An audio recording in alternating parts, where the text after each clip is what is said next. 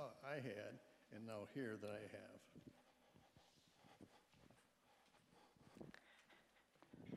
Thank you, brother.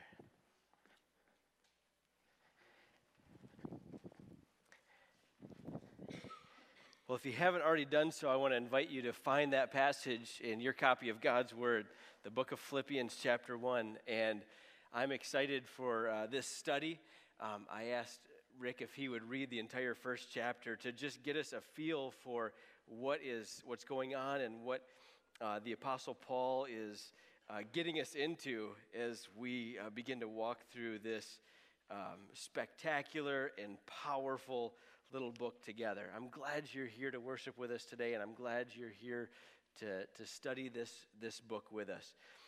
Um, I, I, I, uh, I, won't do a show of hands. I usually try to avoid those sorts of things just because, um, you, you, know, you never know what's coming after uh, the pastor says, hey, okay, let's raise your hands if. Um, so I won't do a show of hands, but I, I, I don't know if any of you here have spent any time in prison before. Again, we're not going to do a show of hands. But um, the Apostle Paul is writing this letter from a jail cell. We don't know exactly what it looked like. We don't know how terrible the conditions were. Uh, some scholars think he was under house arrest, so he may not have had some terrible conditions, but you can imagine that if he was in an actual prison, he, he would have had some pretty poor conditions. I mean, first century Rome, uh, probably not good. Regardless, whether he's in house arrest or whether he's in this you know, stinky, damp, dank prison cell, regardless of the fact he, he's in prison. And I don't know about you, but when I'm in circumstances that I'm not thrilled about, my attitude is, is not oozing joy and hope and other centeredness like we read about here in the book of Philippians. One of the reasons I'm so excited about this book is that Paul teaches us, and Paul's going to talk to us about living faithfully, living joyfully, living in unity, living with hope, even in the midst of some of life's most difficult circumstances and trials. This book is going to talk to us about a lot of things that meet us right where we are today. This isn't just a, a first century book that's so uh, culturally bogged down that we can't make any sense of it, and certainly any sense of what it means for us in 2023 in central Michigan. This book is chocked full of application, of hope, of Christ centeredness. We need this book for so many reasons. The, the title of today's message is Of Servants, Saints, and a Savior. And we're just going to look at the first two verses of this passage. Uh, but before we do, I want to give you just a little bit of an introduction. My, uh, my slide's disconnected, so if you guys wouldn't mind showing us the map. The, the, this was the Apostle Paul helped plant this church in Philippi. Now, when it comes to some of this background stuff, I, I already like history and I'm studying this stuff, and I, I could kind of geek out and go a long ways into this. And so I just try I just want to try to give you a little bit of a flavor or a little bit of taste. But if if if there's one or two of you that kind of geeks out on background and cultural stuff and everything, I can send me an email and I'll send you some, some links and some things to read. But I just want to just give you the, the flyover here. So Philippi, you can kind of see it's located in, in modern, modern day Greece. And this, this is where the Apostle Paul uh, is he began his second missionary journey. You can read about this at the end of Acts 15 and then into Acts chapter 16. He and Silas were getting ready to go out. Do you remember Paul had been ministering with Barnabas? He and Barnabas had this big falling out, this big fight over whether or not to take John Mark because John Mark had ditched them before. And Paul's like, he's a loser. I'm not going to take him. And Barnabas is like, we need to give him another chance. And Paul is like, you can give him another chance. I'm taking Silas and we're going to go. Uh, so these guys weren't perfect. These guys butted heads. They had issues. That's, a, that's another sermon that we could talk about that. But so Acts chapter 16 starts, and Paul and Silas begin their missionary journey. And Paul sees a vision we call the Macedonian vision, and he is being led, he, he, believes, by the Spirit of God to go in this direction. And one of the first places he stops is in the city of Philippi. Now, Philippi is a city that's been around quite a long time by the time that Paul reaches uh, its, its gates. It was established in the year um, 365 or 356 BC. It was established by a guy by the name of Philip II of Macedon, which probably doesn't like stir your hearts in any way. You're like, oh yeah, Philip. Well, you may not know Philip, but you know his much more famous son. His son was a man by the name of Alexander the Great. So Alex's dad founded Philippi, and of course he named it Philippi because, well, he could. Why not name it after himself? So this became an important city. Uh, even after the Romans conquered the area around 168 BC, it, it, it, they kind of annexed it and brought it into their culture. They, they, they made a major trade route through there. Um, and uh, it, became a, it became an important Roman city here uh, for the Roman Empire. Uh, this city also shows up in secular history in an important battle. In 42 BC, the plains of Philippi were the scene of the battle where Mark Antony and Octavian defeated the Republican forces of Brutus and Cassius, you know, the assassins of Julius Caesar, and you read about in William Shakespeare. And so uh, this was an important city, a city that shows up in history. And uh, by the time it gets to the, um, uh, the Apostle Paul's time, it was a city of about 10,000 uh, people. Um, so not gigantic by that by, that, by standards of those days, but certainly uh, not, uh, not teeny and insignificant either. It was, it was a very important city along trade routes. And so the Apostle Paul comes to Philippi with Silas in, in around AD 49 or uh, 48, 49, somewhere in there. And he and Silas arrive. This is the first church that's planted in Europe. This is a, this is a, this Philippi marks a new chapter for the Apostle Paul and his ministry. Up until now, he's gone to cities with large Jewish populations, and he'll go to the synagogue to preach the gospel. And you see him while he preaches to Jews he, or Gentiles. He typically will start with the Jews and then go from there to proclaim the gospel. However, Philippi is the first primarily Gentile, almost exclusively Gentile city. There's almost no Jews in this city. And, and, and Paul and Silas come into this city, and you can read this in Acts 16. And I'm just going to summarize the story for you real quick. It's, it's a great story to, to check out. Uh, the, uh, Paul and Silas arrive they begin looking and, and they, they find a they're looking for a place of prayer the text tells us and they find a, a, a god-fearing woman her name's lydia and she's down by the river praying.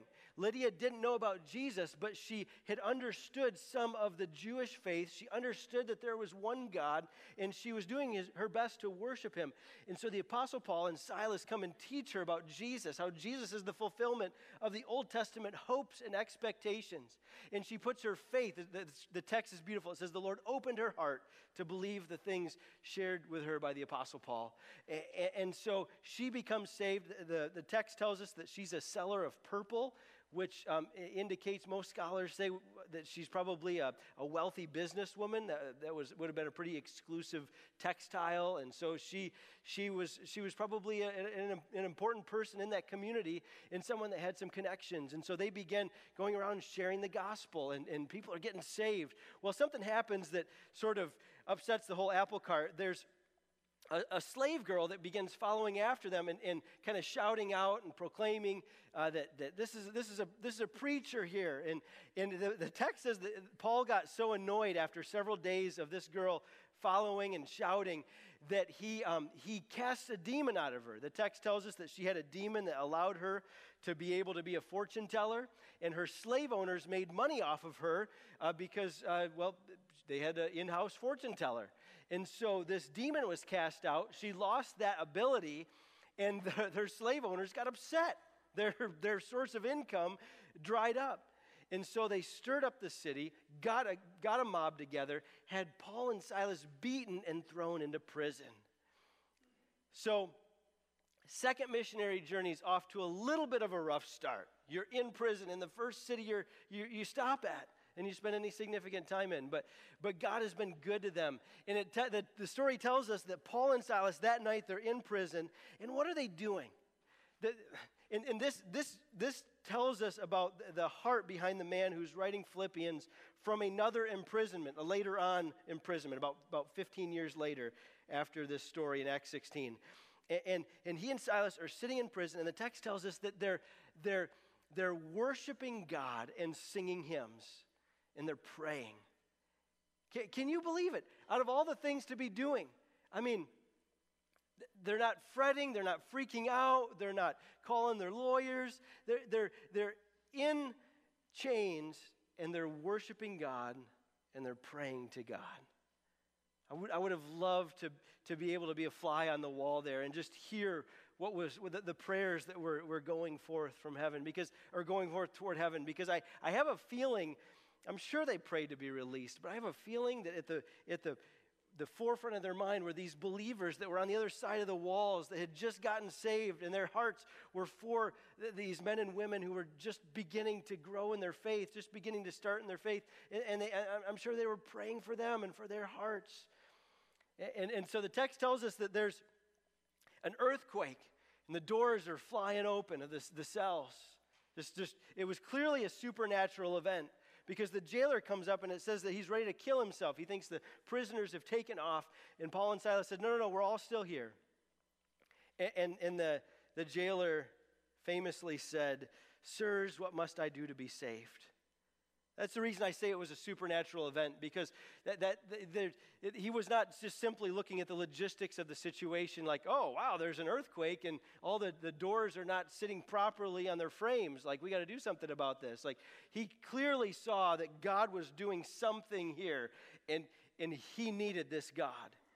And, and Paul and Silas famously a, er, answer in verse 31, Acts 16 31, believe in the Lord Jesus Christ and you will be saved. And so that man and his home and his whole family got saved that, that very night. Well, the, the officials of the city found out that Paul and Silas were Roman citizens. They'd made a big mistake because you're not allowed to beat a Roman citizen. And so uh, they just basically said, hey, you guys just need to leave here. We just, we just need you to go. And, and Paul and Silas moved on from there to Thessalonica. That's how the church at Philippi was born. So, fast forward about 15 years, it's around AD 62, and Paul is once again imprisoned. This is not just a one evening sort of a situation. Paul's been in prison for some time now. We don't know exactly where he is. Tradition says he was in Rome at this point. Uh, other scholars think he could have been in Ephesus. Like I said at the beginning, we don't really know even how, just how, the, the, what the conditions were like. But we know that he's, he's in prison. Timothy is with him. So, whether Timothy is in jail or more likely Timothy is there visiting him and being there for encouragement and to, to write the, the letter down. And, and, and Paul has Timothy pen this letter to the Philippians. And he writes it for several reasons. I'll just touch on a couple. He writes it to, as a thank you letter. He wants to let them know that he's thankful for their financial support of his ministry. If you get to the end of the letter, you'll discover that they helped, they helped provide for his financial needs. They sent one of their, their young ministers by the name of Epaphroditus. What a great name. They sent Epaphroditus to Paul with this gift. While Epaphroditus was visiting Paul, Epaphroditus got deathly sick and almost died, the text will tell us in chapter 2. And Epaphroditus now is recovered, and Paul is sending him back to his, his church family in Philippi with this thank you note and letting them know hey, listen, your, your emissary, he's, he's okay, he's doing fine, he's recovered. And uh, it's also clear that Paul's writing this to let them know how he's doing, sort of give a personal update. They had heard he was in prison. They're concerned about his welfare. And he's sort of letting them know what God's been up to. This chapter that we, we just heard read, Paul's describing what he's experiencing in prison, what his emotions are, what he's thankful for, and he's letting them know that he's okay. Even though there's a chance, there's a very real chance he'll be executed. He, he, he says that, they're like, it's possible I'm, I'm going to die here and I might not make it out. But he says, either way, I want Christ to be honored. Although he ends with some hope and, and, and, thinks that he probably will be released. And, and he, church history tells us that he did get released for a time and was able to minister again for a while before he was ultimately um, imprisoned again and, and ultimately executed for his faith. He's also writing this letter, and you see this in chapter 3, to warn about some Jewish false teachers. Some, some teachers that were either already there or were going to come, that it's not really clear, but they were adding things to the gospel. You need to, you need to obey the law. You need to be from this lineage. You need to be circumcised. And Paul was warning them to be on the, on the, on the lookout for those who would distort the gospel. And finally, he's writing so that he might encourage them to make progress in the faith. And he's going to tell them several different ways he wants to encourage them to grow in their faith. But one of the themes that we'll see over and over again is the theme of unity. He's exhorting them to be united, to get along. Those of you with, uh, uh, with multiple children in the home, you know that, that you don't just have to tell your kids one time, hey, I want you to get along with one another and then you can sort of put that commandment on the shelf and you don't have to worry about it because they're going to listen to you for the rest of their days under your roof. You know that it is a, is a command that needs to be repeated, an exhortation that needs to be rekindled again and again and again. Hey, get along. Hey, get along. Well, even in these four chapters, Paul is going to repeat it several times. In fact, when you get to chapter four, he's even going to call out a couple people by name who were, who were squabbling a little bit. And so uh, th- this, is, this is a main theme of the book. Joy in the midst of, of trials and suffering is another one that will, will come up. And what you can't miss is the, the overall Christ centeredness that, is, that permeates the book. Uh, I, was, I was doing some reading and studying, and uh, near as I can count, Paul mentions the name of Jesus 48 times in these 104 verses, in these four chapters. So every about every four verses, Paul is mentioning Jesus, Jesus Christ, Lord Jesus Christ, Christ, some form of Jesus' name. Paul, Paul, you can see that Paul is inviting the Christians in, in Philippi into this Christ-centered way of life. He's showing them what it looks like as he describes his present conditions and his attitude in the midst of his imprisonment. And then he's going to exhort them into that Christ centeredness. At the, at the center of this book, at, at the, the, the, the kind of the uh, majestic, magisterial centerpiece of this, this book is the Christ hymn that we're going to encounter in chapter 2, verses 5 through 11, a beautiful piece of worship. But in our couple minutes here remaining, I want to just sort of break this Christ centered focus uh, in, into just three, three main thoughts or ideas because we're going to see the Christ centered focus in, in these two verses, these first two verses, just jump immediately off the page. It'll let us know where, where Paul's heart is going throughout the next four verse or four chapters. As we see Jesus' name mentioned three times in these first two verses. And so I want to just kind of use that that reference to Christ to sort of frame our outline. The first thing we see is, is the servants of Christ. The servants of Christ. And that's how Paul introduces himself and Timothy. They're servants of Christ Jesus. As we mentioned, Timothy's with Paul, probably is, is a visitor, probably there to encourage and strengthen him and, and accompany him as, as, as he's uh, in, in prison. And what, what, a, just a, what a beautiful thing to know that he had a companion like that who would be there with him in the midst of his suffering. It's just important to stop here for a second and remind ourselves how important it is to have companions like that in the faith, to have people in our lives who will sit with us in prison, as it were, sit with us in our suffering, sit with us in our pain. But in order to have that, we also need to be people who do that. We can't just expect people to do that in our lives if, if we're not others centered that way ourselves. God calls us to be people who bear one another's burdens, and Timothy was that for Paul. We could say a lot about their relationship. Paul uh, viewed Timothy like a spiritual son in the faith, and Timothy was a constant companion of him uh, in his ministries throughout Macedonia and Achaia, and later on as a, as a church planner, and Paul exhorting and encouraging him in the books of 1st and 2nd Timothy. But notice he introduces them as servants of Christ Jesus. Most of our translations uh, translate this as, as servant. That's probably not the best translation. Most translators steer away from the more literal translation because of some of the connotations. But the, the more literal translation is slave or bond slave of Christ Jesus. Now, for obvious reasons, we get a little nervous when we're talking about slavery.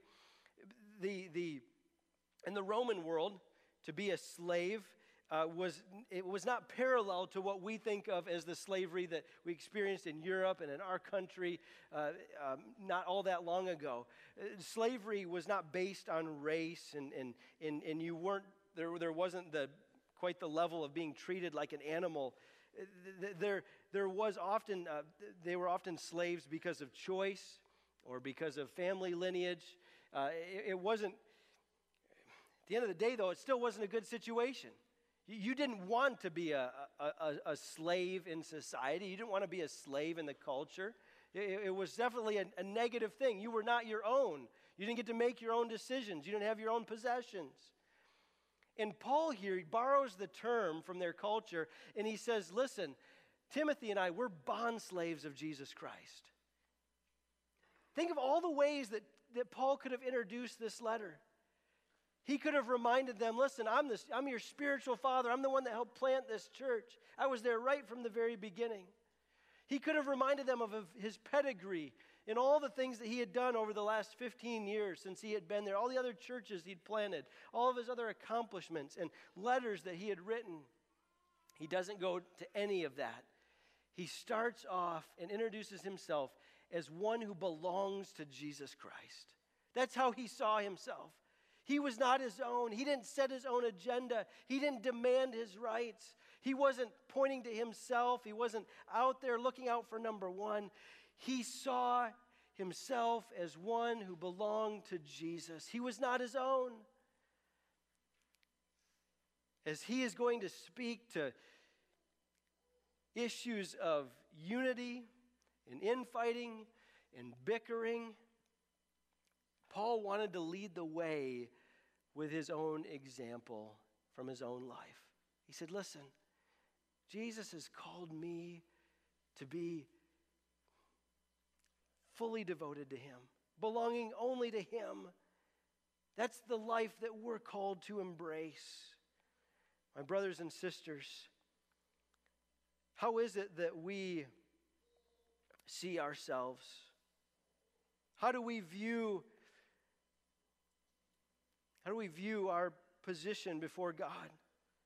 Do we see ourselves as somebody who is God's gift to the body of Christ and I'm going to do my things my own way and God's lucky to have me on his team?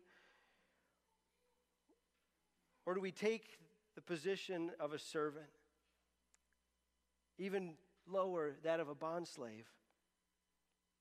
Paul wants these believers to know that that they are servants of Jesus Christ.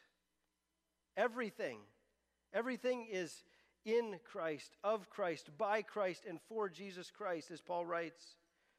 He's the basis of their common existence. He's the focus and content of the gospel that Paul and Timothy and the Philippians have partnered in.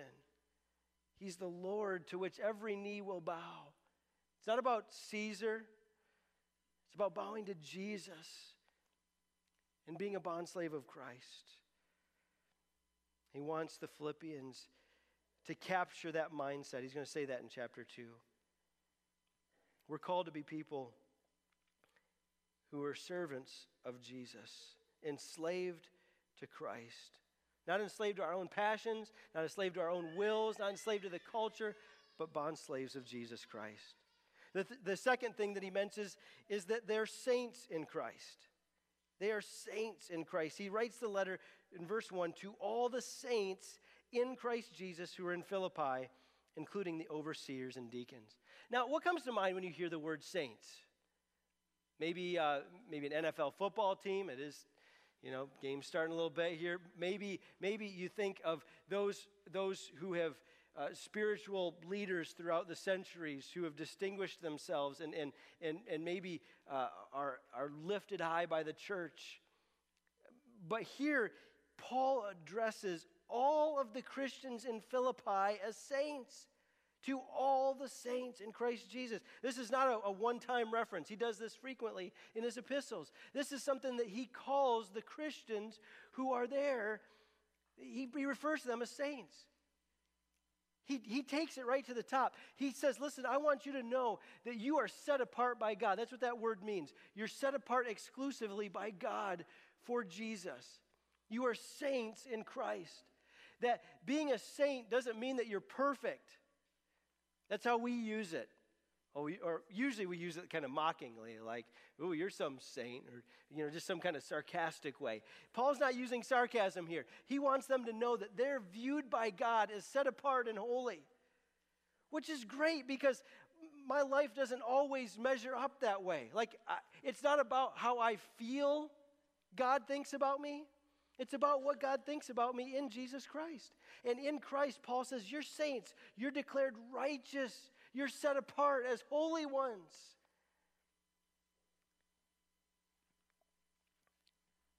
Their sainthood is a direct result of their relationship to Jesus. Saints in Christ. We're going to see this phrase over and over and over again in the book of Philippians. Some 20 times we're going to see Paul talking about us being in Christ, phrases like that. This talks about our union with Christ. It's such a crucial concept to the New Testament. We'll spend some time and we'll, we'll touch on it again and again. There's no other book in, the, in, in Paul's letters that has such a high concentration of that, that phrase besides Ephesians and Philemon. Philippians is a Christ centered book, and it reminds us that our life is centered in Christ. I love that Paul, right here in the very first verse, he, he reminds us that we are both bond slaves and saints. And, and, and if you think about it, the, the, two sort of sound like opposite ideas. That, that I'm, I'm a saint, and I'm set apart by Christ, but yet I'm also a, a slave of Christ.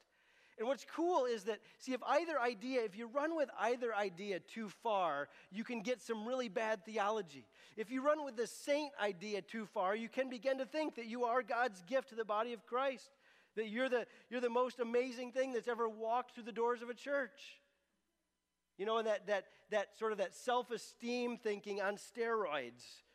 And then if, if you run with the bond slave idea too far away from the scriptures, you can begin to think I'm this no good worm. I don't, I don't belong anywhere near the body of Christ. I'm just useless. I'm, I'm, just, I'm just pathetic, worthless chattel. And that's, that's not true either. So, Paul, right at the very get go, says we need to have a balanced view of the Christian life. We're slaves of Jesus. We're not our own. We don't get to, we don't, we don't set the agenda for our lives. Jesus does. But you're also not, you're not worthless scum. You're, saints in Christ. In Him, you have value. You're precious in His sight. And we're going to see that as the book goes out. Paul, book goes on and on. Paul will, will talk about who they are in Christ. What a beautiful, uh, beautifully bringing together these two ideas that it, at first glance could be sort of polar opposites. He also includes the overseers and the deacons. The overseers were the elders of the church. You read in Acts 20 how Paul uses that term synonymously. The deacons were those who served and met the physical needs of the church. You can read about that in Acts chapter 6.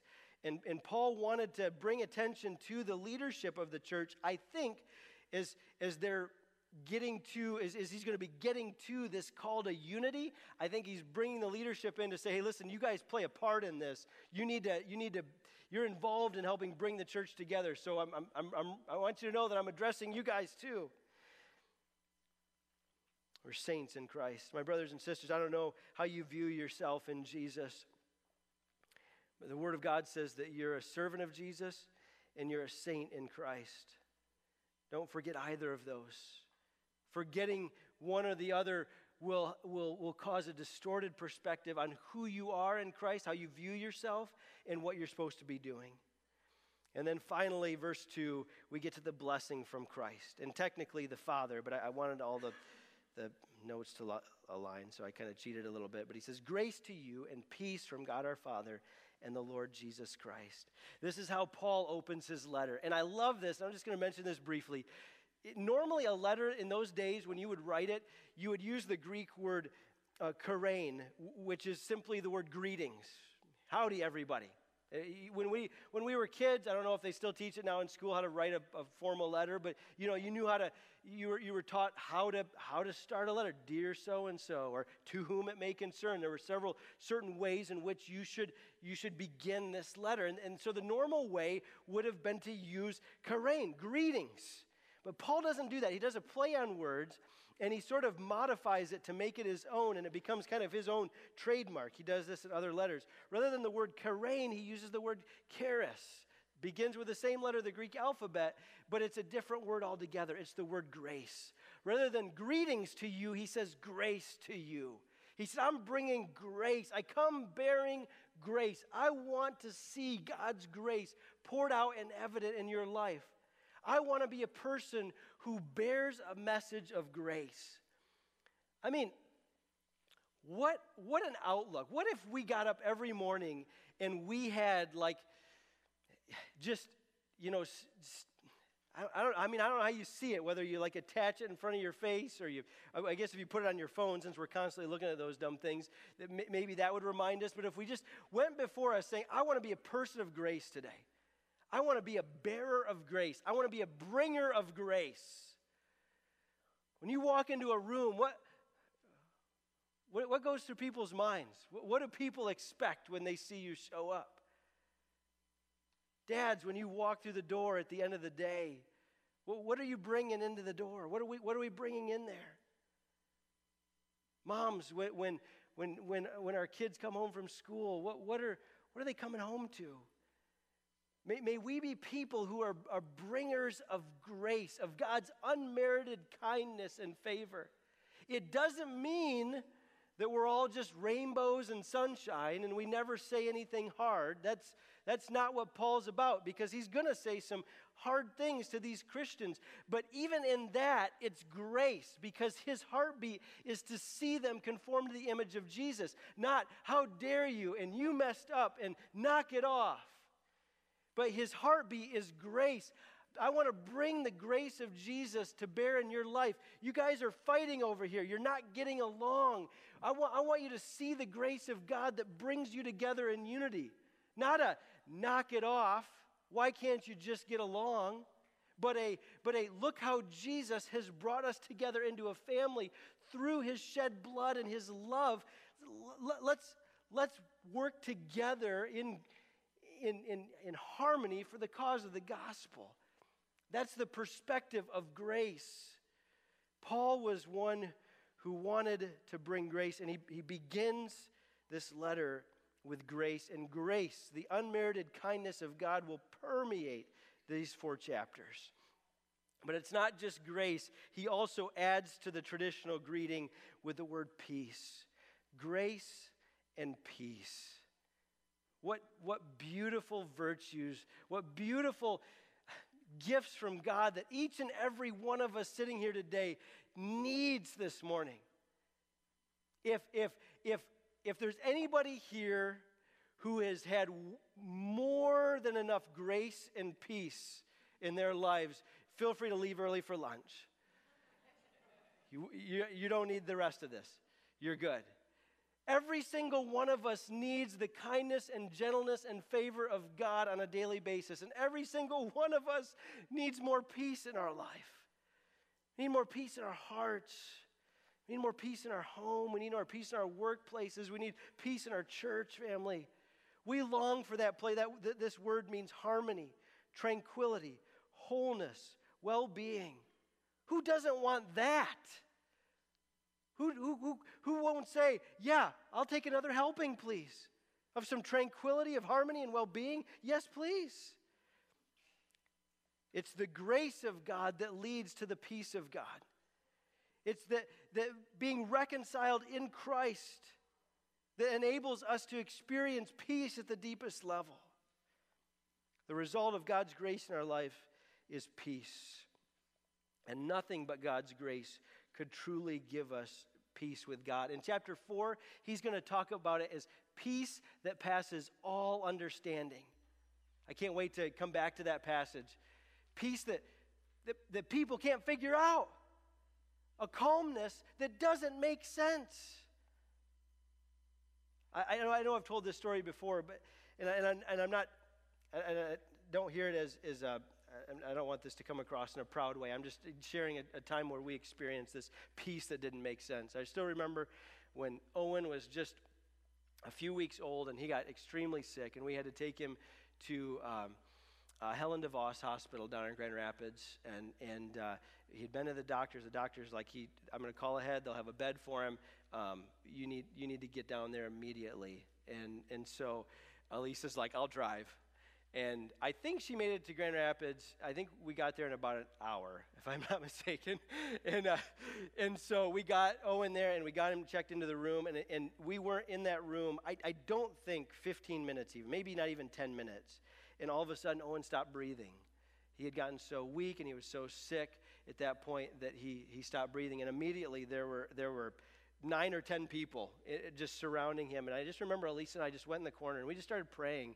We, we couldn't do anything. We're not medical professionals. There's nothing we could do to fix the situation. And we knew we just needed to pray. We knew we needed Jesus in that moment. And I'll, I'll tell you what, that the, the common sense would have been would have said, You need to be freaking out right now. You need to be yelling instructions at the doctors and nurses and telling them how to do their job. And you need to be pacing and frantic and making phone calls. And, and I'll tell you what, this overwhelming peace came over the two of us. I, I, I have zero explanation for it. There's nothing naturally within us that should say, well, just because of your, your natural demeanor, that, that's, that's how we're going to explain this situation. It was, it, was, it was the peace of God that Philippians 4 says that passes all understanding, that guards your hearts and mind in Christ Jesus. I'll tell you what, when we're in the midst of chaos, and even when it's not on the level of baby in the hospital chaos. Maybe it's just the like the low drum background noise of chaos that each and every one of us face every single day. There's a peace out there that passes all understanding that God offers to his children. It doesn't mean that all the, the stuff's going to go away. Paul was still in prison as he wrote this letter. But he knew that there was a peace that could be experienced in Christ as we receive the grace of God and as we cast our cares upon him. We can, we can have that peace. And Paul wanted these Christians to know grace and peace. Brothers and sisters, do you know that today? Do you know the grace and peace that only comes from God? I pray that you, you've come to know Jesus as your Lord and Savior and that you, you can experience that because you've trusted in Him. That's the only way. And, and if you haven't done that, come up and chat with me afterwards. I want to tell you about how Jesus can give you peace. But maybe you are a follower of Christ and, and you sort of you sort of lost this, this focus that says, I, I need you, Jesus, every moment for my peace. And maybe you've been trying to find peace in other places, maybe vegging out, maybe in going to the fridge or shopping or whatever it is, we, we look for this peace and this contentment in, in other places or maybe staying busy. And God has called us to find it in Jesus Christ. This morning, won't you return to the one who longs to give you his grace and peace? And there's no better way to start uh, by celebrating the Lord's table together and taking this moment here to quiet our hearts and to say, I need you, Jesus. I need you right now. We have the bread and the juice that represents the body and the blood of Jesus Christ that he has shed for us. It's because Jesus went to the cross and took our sins upon himself and rose again from the dead that we can have the hope of grace and peace only through Him. And so we come together this morning as God's family, and we get to celebrate the Lord's table by quieting our hearts and, and, and thanking Him and receiving this grace the body and blood of our Lord Jesus Christ. If you've trusted Jesus as your Savior, we want to invite you to celebrate with us. And in just a moment, like we usually do, I'll just be quiet in here and, and give you a chance in the quiet of your heart to, to talk to Jesus, whatever is on your heart and whatever you want to bring before Him. Um, after a moment of quiet, I'll pray, and then we want to just invite you to come up out of your seat. Uh, and, and our worship team will lead us in a song. And just come up out of your seat and, and take some bread, take juice. I believe this side over here has some gluten free bread if, if you need that. Um, you'll also see offering plates that are there that uh, if you feel led to give uh, over and above your normal giving, that, that money that is on the table there goes to our benevolence fund to help those in our church family in need. And, and just um, one more logistical note there, there are two sets uh, at each table two sets of bread, two sets of juice. And so um, as, you, as you come out, if you form two lines on, on each side, um, we can help with the, some of the traffic flow a little bit better. So if you're on this side of the room, if you come to this aisle here and, and form two lines, and then this side of the room, you can form two lines, and it'll just be a little, little easier. But whatever, as long as you get up here, we want to be able to celebrate the Lord's table with you. And uh, so let's just take a moment and, um, and thank, thank Jesus for what he's done and for the grace and peace that are offered to us in him.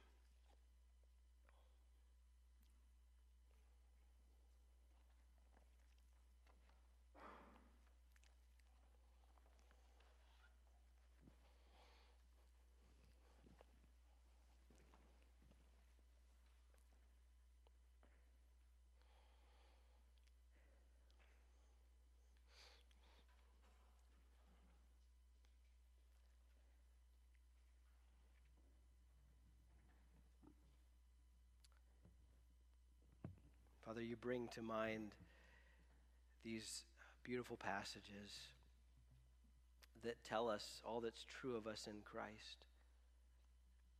In Romans 8, you tell us there's no condemnation to those who are in Christ Jesus. There's no condemnation, and you bring grace, you bring peace. I pray, Father, that each and every person here today would experience the grace that can only come through Jesus Christ, the peace that can only come through Jesus Christ in a powerful and a real way today. Lord, meet them where they are and whatever they might be going through. I pray, Father, that you would help each of us to remember who we are in Christ, that, that we're, we're bond slaves of Jesus. We belong to him, we're not our own. But also that we're, we're saints in Christ, we've been set apart as those who are devoted to you, as those who have been chosen by you for your very own. I pray, God, that we would see our value in Christ. Thank you, Father, for the hope of the gospel. We thank you for the Lord's table that we can celebrate by partaking of, of that which reminds us of the blood and the body of Jesus, the body that was broken, the, the, the, the blood that atones for our sins. Father, we thank you for washing away our sins through the, the blood of Jesus, through the finished work of Jesus. And now we're brought into your family and united to, to Christ Himself, a glorious reality that I, I don't fully grasp. And we can be partakers of this divine nature, Peter tells us, and experience the grace that flows through Christ into our lives the peace that flows through Christ into our lives. Thank you, God, for these truths. May you nourish our hearts today as we celebrate the table of Jesus. And it's in Jesus' name we pray. Amen. Please come.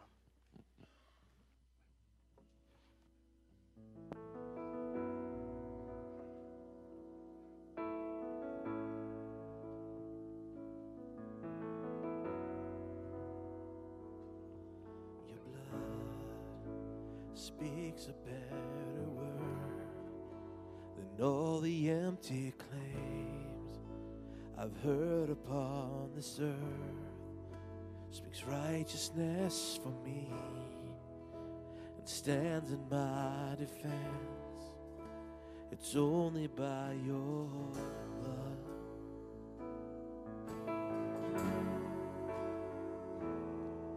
Your blood speaks a better word than all the empty claims I've heard upon the earth. Speaks righteousness for me and stands in my defense.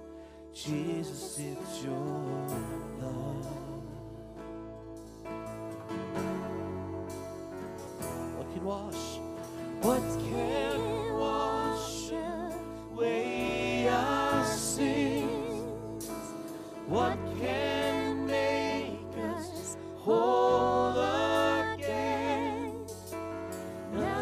but you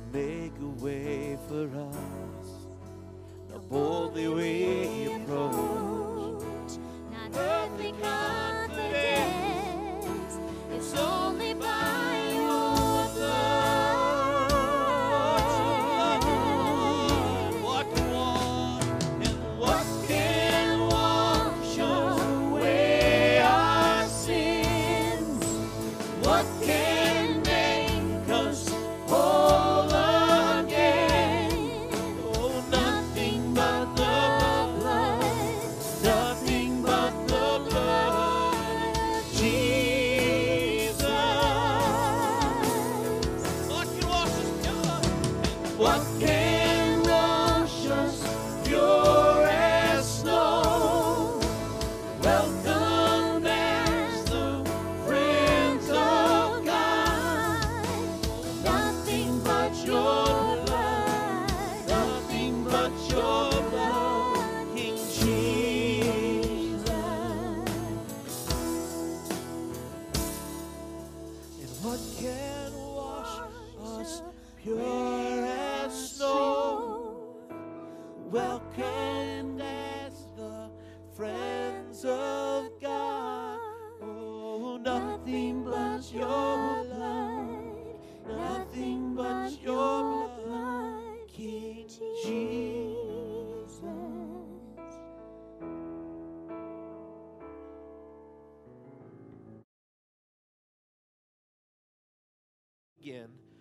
dead our Lord Jesus, the great shepherd of the sheep, by the blood of the eternal covenant, covenant, equip you with every good that you may do his will, working in us that which is pleasing in his sight through Jesus Christ, to whom be glory forever and ever.